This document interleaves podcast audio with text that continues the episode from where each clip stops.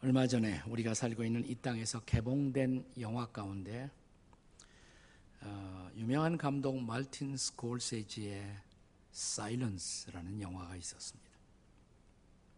본래 이 영화는 일본에서 실제로 있었던 실화를 배경으로 해서 일본의 유명한 작가 엔도 슈사코의 침묵이라는 소설을 어, 사실에 바탕한 소설을 영화화한 것입니다.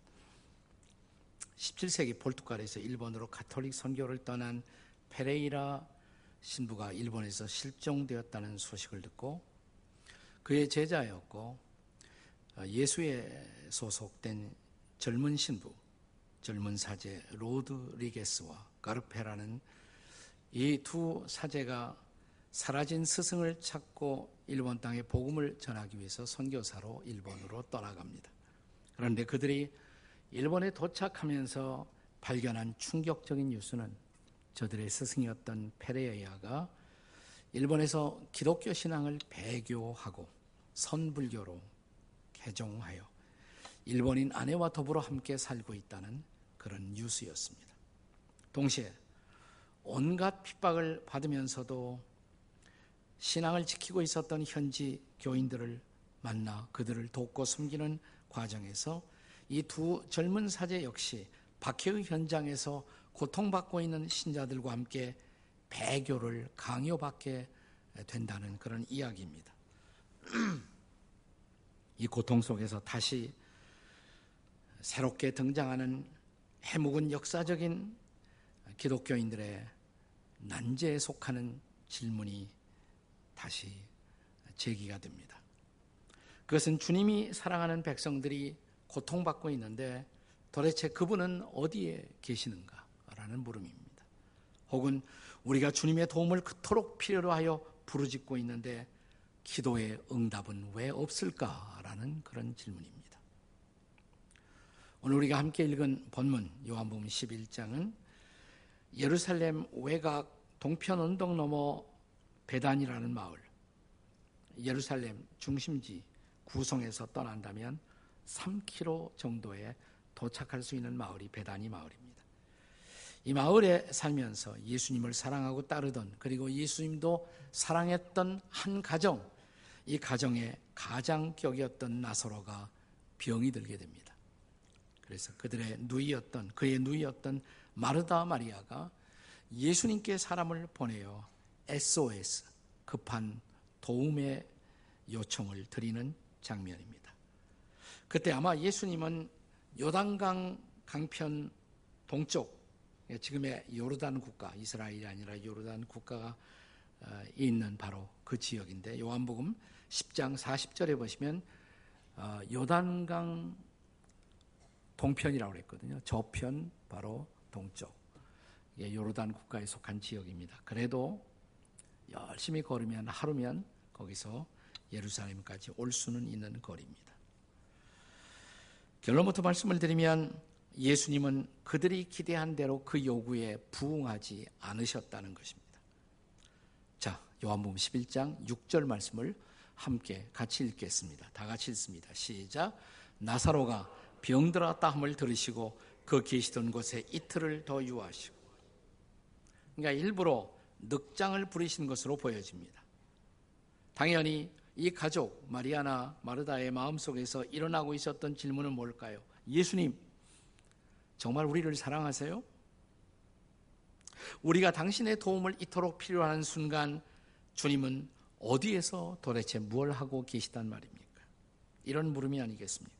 이것을 좀 더 신학적인 발상이 예, 가능한 그런 질문으로 표기를 할 수가 있다면 당신은 기적을 행하시는 메시아이신데 나사로의 질병을 막을 수는 없었나요? 아니면 그 먼 곳에서라도 기적으로 고칠 수는 없나요? 그렇지 못하다면 당신은 정말 정의로우신 하나님이십니까? 악과 고통을 막을 수 없는 당신도 별 수 없는 신은 아니겠습니까? 이런 질문들을 기독교 신학에서는 신정론이라고 부릅니다. 신정론. 테오디스. 두 가지 단어가 결합된 말인데요. 테오스라는 말은 히라보에서 신, 하나님. 니케라는 말이 정의란 뜻입니다. 두 단어를 합하면 신의 정의에 대한 어, 논고, 이걸 신정론이라고 부르는 것입니다. 이 세상의 악과 고통을 봤을 때 과연 우리가 믿는 신은 정의로운 신이라고 말할 수가 있을까라는 질문입니다. 오늘 우리는 본문을 통해서 본문이 가르치는 신정론의 몇 가지 중요한 레슨을 나누고자 합니다. 본문이 가르치는 신정론의 레슨 뭘까요? 첫째는 사랑받는 자에게도 고난은 예외가 아니라는 사실입니다. 주님의 사랑을, 하나님의 사랑을 받는 사람들에게도 고난은 예외가 아닙니다.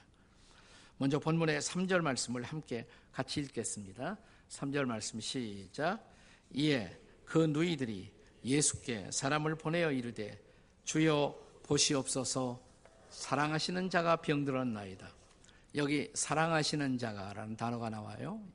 원문에서 보면 헬라어 원문의 이 단어가 사랑하시는 자가 필레오라는 단어로 쓰여집니다. 필레오 love. 사랑을 뜻하는 헬라어 몇 개의 단어가 있는데 그 중에 필레오 혹은 필로스. 이 단어는 주로 우정적 사랑, 우정에 속하는 그런 스타일의 사랑. 그러니까 이 가정과 예수님 사이에 있었던 끈끈한 우정적 사랑을 보여주고 있는 단어라고 할 수가 있습니다. 근데 조금 지나 5절에 보면 보다 강력한 단어가 사용됩니다. 자, 5절 같이 읽겠습니다. 시작. 예수께서 본래 마르다와 그 동생과 나사로를 사랑하시더니 여기서 사랑하시더는 필레오가 아니에요. 필로스의 사랑이 아니라 아가페 love. 아가페라는 단어가 쓰여집니다. 우리가 잘 아는 대로 아가페라는 사랑은 희생적인 사랑, 주도적인 사랑, 전체를 버리는 헌신적 사랑을 뜻하는 말입니다. 그런데 이렇게 예수님이 친구처럼 여기던 이 가정, 예수님의 특별한 아가페의 사랑의 대상이었던 이 가정의 식구들에게도 예외 없이 고난이 찾아온 것입니다. 자, 그거 보면 우리가 예수님을 사랑한다는 사실이 우리가 이 세상을 살면서 어떤 고난도 고통도 받지 않고 산다는 것을 의미하는 것은 아니다라는 사실입니다. 요한복음 후기에 좀 지나서 보면 그 사실을 예수님은 자기를 따라오는 제아들에게 명확하게 전달하십니다. 요한복음 16장 33절의 말씀을 우리 함께 같이 읽겠습니다. 시작. 이것을 너희에게 이루는 것은 너희로 내 안에서 평안을 누리게 하려 함이라. 세상에서는 너희가 환란을 당하나 담대하라. 내가 세상을 이겼노라. 환란을 당한다고 했어요, 안 당한다고 했어요. 당하나 담대하라. 내가 세상을 이겼노라. 그렇다면 주님을 사랑하는 사람들에게도 결코 예배가 아닌 고난, 이 고통을 주께서 우리의 삶의 여로에 허용하시는 이유는 무엇 때문일까요? 우리는 예수님의 동생인 야고보가 기록한 야고보서의 서론에서 부분적으로 그 대답을 발견할 수가 있습니다. 자, 그렇다면 먼저 야고보서 1장 2절의 말씀을 함께 같이 읽습니다. 시작. 내 형제들아 너희가 여러 가지 시험을 당하거든 온전히 기쁘게 여기라. 왜 그렇습니까? 예, 여기 여러 가지 시험. 우리도 세상을 살면서 안 믿는 사람들과 마찬가지로 여러 가지 시험과 시련을 통과한다는 것입니다. 왜 그렇게 하십니까? 이어지는 3절, 4절의 말씀을 보겠습니다. 같이 시작. 이는 너희 믿음의 시련이 인내를 만들어내는 줄 알미라 4절입니다. 인내를 온전히 이루라. 이는 너희로 온전하고 후비하여 조금도 부족함이 없게 하려 함이라. 네. 여기서 중요한 단어가 온전이라는 단어인데요. 여기서 온전함은 거의 성숙함과 동의어로 쓰여집니다. 우리를 온전케 하려고, 우리를 성숙하게 하시려고, 우리를 구비하여 부족함이 없는 온전에 성숙함에 도달시키기 위해서 주님은 우리가 원치 않은 시련을 혹은 고통을 허용하신다는 것입니다. 예수님을 담는 성숙한 인격으로 우리가 빚어지고 연단되기 위해서 그렇게 구비되어지는 존재로 성숙하기 위해서 고통은 피할 수가 없는 것이다 이 말입니다. 어떤 자매님이 목사님을 만나는데 목사님에게 목사님 목사님 금년도 저의 기도 제목이 있어요. 기도 좀 해주세요. 무슨 기도 제목이신데요? 제가 영적으로 성숙할 수 있도록 좀 기도해 주세요. 그러죠, 뭐. 지금 같이 한번 기도할까요? 예, 감사합니다. 목사님이 기도를 이렇게 시작했다고 합니다. 이 자매가 지금 영적으로 성숙하기를 소원하고 있습니다. 그렇다면 그 성숙을 이룰 수 있는 만큼의 고난을 허용해 주시옵소서. 그랬더니 갑자기 기도 받다가 말고 목사님 고난은 아니에요. 그냥 성숙이지. 고난은 아니고 성숙이에요. 목사님도 기도하다 말고 다시 이렇게 속삭이셨다고 합니다. 알아요. 근데 고난 없이는 성숙이 없거든요. 고난 없이는 성숙이 없거든요. 한번 따라서 보세요. 고난이 없으면 성숙도 없어요. 자, 옆에 사람에게 해보세요. 시작. 고난이 없으면 성숙도 없어요. 이것이 바로 주님이 사랑하는 사람들에게 고난을 혹은 고통을 허용하시는 이유인 것입니다. 그러므로 사랑받는 사람들에게도 고통과 시련은 예외가 아닌 것입니다. 오늘 본문에서 배울 수 있는 신정론의 레슨, 그 첫 번째가 사랑받는 자들에게도 고난은 예외가 아니라는 것. 두 번째, 두 번째 레슨은 고난을 극복하기 위한 우리의 기도 응답에 지연이 있다 이 말입니다. 모든 기도를 주님이 즉각적으로 응답하는 것은 아니다 이 말입니다. 거기에는 지연이 있을 수가 있다는 것입니다. 이미 말씀드린 것처럼 요한복음 11장 6절에 보면 예수님은 나사로가 병들었다는 소식을 듣고도 바로 달려가시지 않고 이틀이나 더 늑장을 부리셨습니다. 나사로의 가족들에게는 그 이틀이 죽음을 견디는 초조한 시간이었을 것입니다. 오늘 아니면 내일 아침 주님은 오실라나? 아니 내일 아침 아니면 내일 저녁은 오시겠지. 지금 나사로가 오빠가 죽어가고 있는데 얼마나 간장이 타는 고통스러운 시간이었을까요? 오 예수님 언제나 오시렵니까? 그들은 저 요단 동편을 바라보며 부르짖고 또 부르짖고 또 부르짖었을 것입니다. 근데 예수님이 오신다는 사인이 보이질 않아요. 자, 그렇게 시간은 흘러가고 있습니다. 이 가족들에게 그 시간은 얼마나 견디기 어려운 침묵의 시간이었을까요? 바로 이때, 바로 이때 아마 나사로 가족들이 겪고 있었던 마음의 심정은 제가 화두에 언급한 영화 사일런스의 주인공인 로드리고 신부가 겪고 있었던 마음의 상태가 아니었을까라는 생각이 들었습니다. 그가 이런 독백을 합니다. 고통받고 있는 그 신자들의 모습을 신앙 때문에 박해받고 있는 모습을 보면서 그는 기도 아닌 독백, 아닌 독백 아닌 기도를 이렇게 드립니다. 주님, 제가 기도합니다. 그러나 저는 지금 길을 잃어버리고 있습니다. I pray, but I'm lost. 내가 기도합니다. 그러나 길을 잃고 있습니다. 난 지금 절망을 느끼고 있습니다. 나는 지금 두려워하고 있습니다. 당신의 침묵을 견딜 수가 없습니다. 저는 지금 아무것도 없는 대상을 향하여 기도하고 있는 것입니까? 아무것도 느껴지지 않아요, 주님. 당신은 거기 계시지 않지요. 이 대목을 영어로 들으면 아주 더 실감이 나는데요. Am I just pray to nothing? Nothing because you are not there. 내가 아무것도 없는 대상을 향해 나 지금 기도하고 있는 거예요? 내가 독백하고 있나요? Nothing. 아무것도 느껴지지 않아요. 당신 거기 정말 계신가요? 누가 이 사제를 비난할 수가 있겠습니까?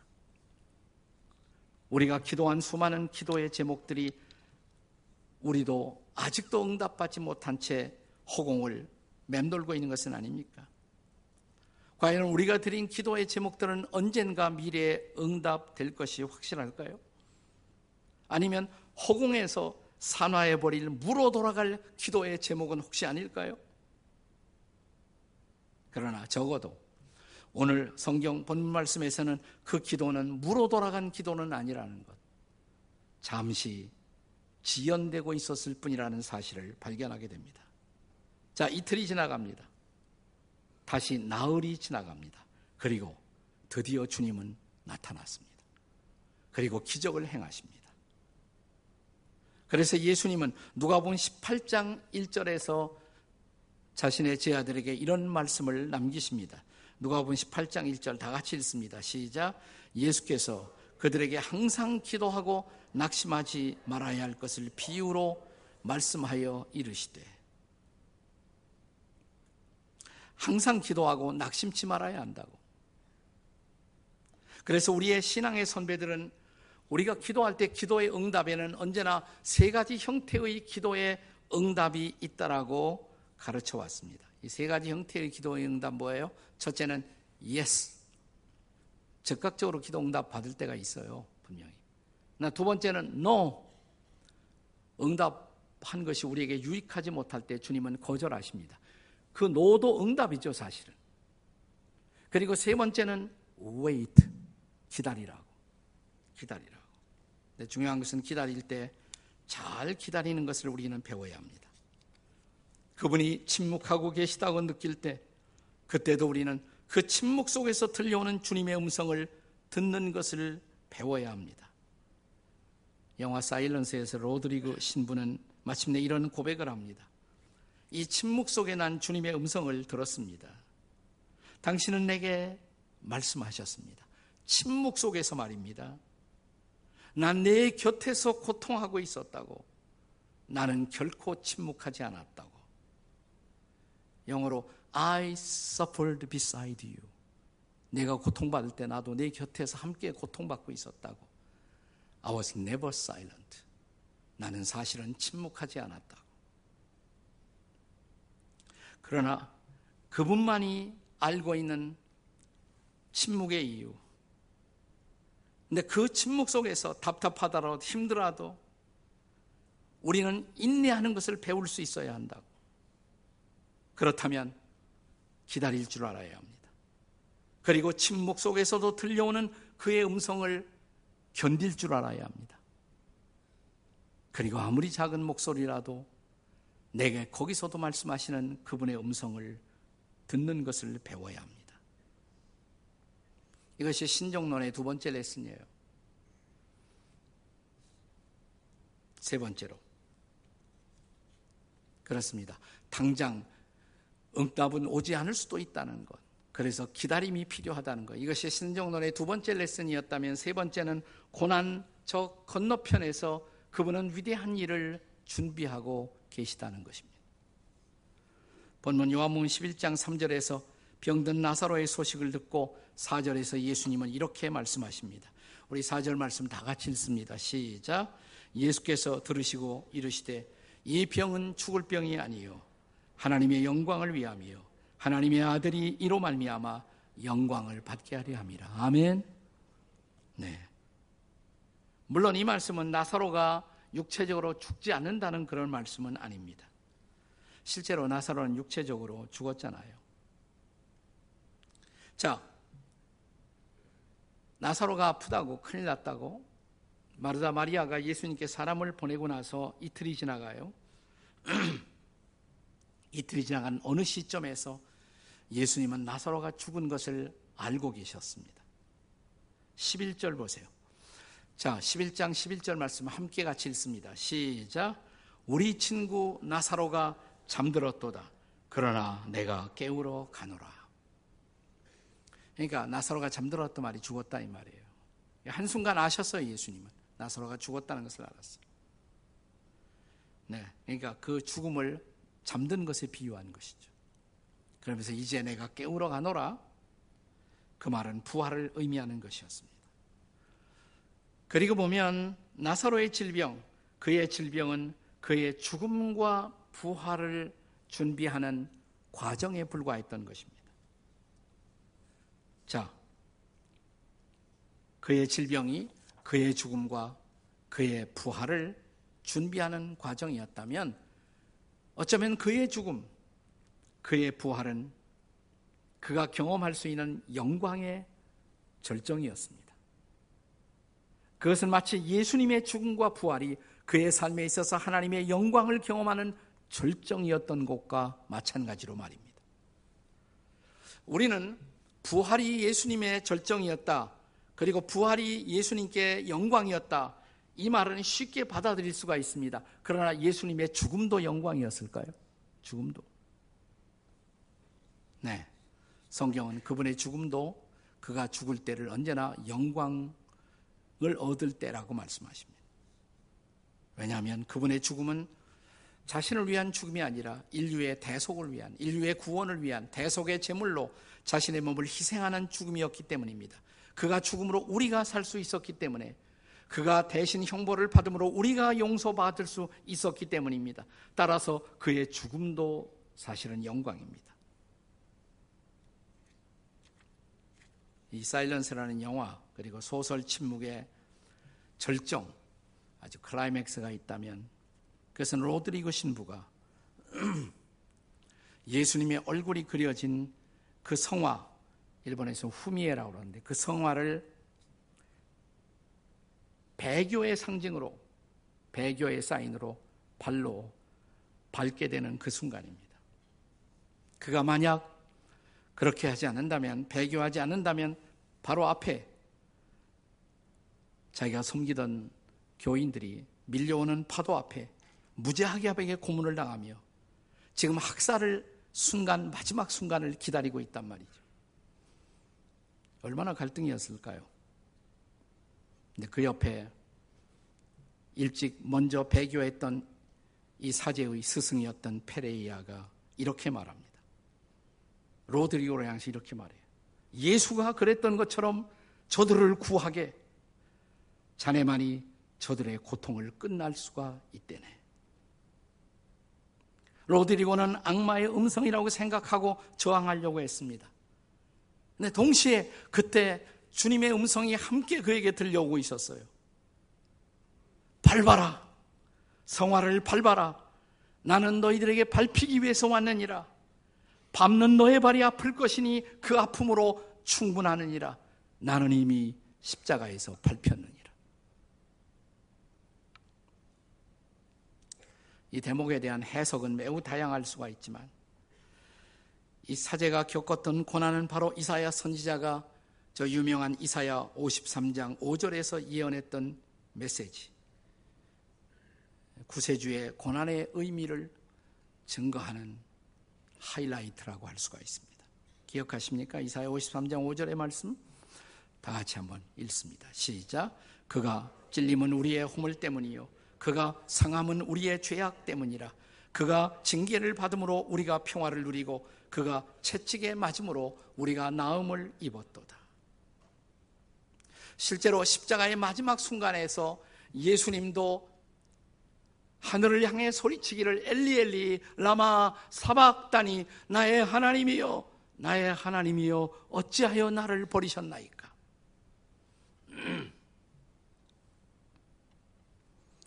그분은 우리의 죄, 우리의 허물, 우리의 배교를 짊어지고 하나님 아버지께 우리 대신 심판을 받고 우리 대신 버림을 받고 계셨던 것입니다. 그러나 그가 버림받으심으로 우리가 아버지께 영접될 수가 있었습니다. 그가 죽으심으로 우리가 다시 살 수가 있었던 것입니다. 이 고난은, 십자가의 고난은 그분이 우리를 포기하지 않았다는 증거입니다.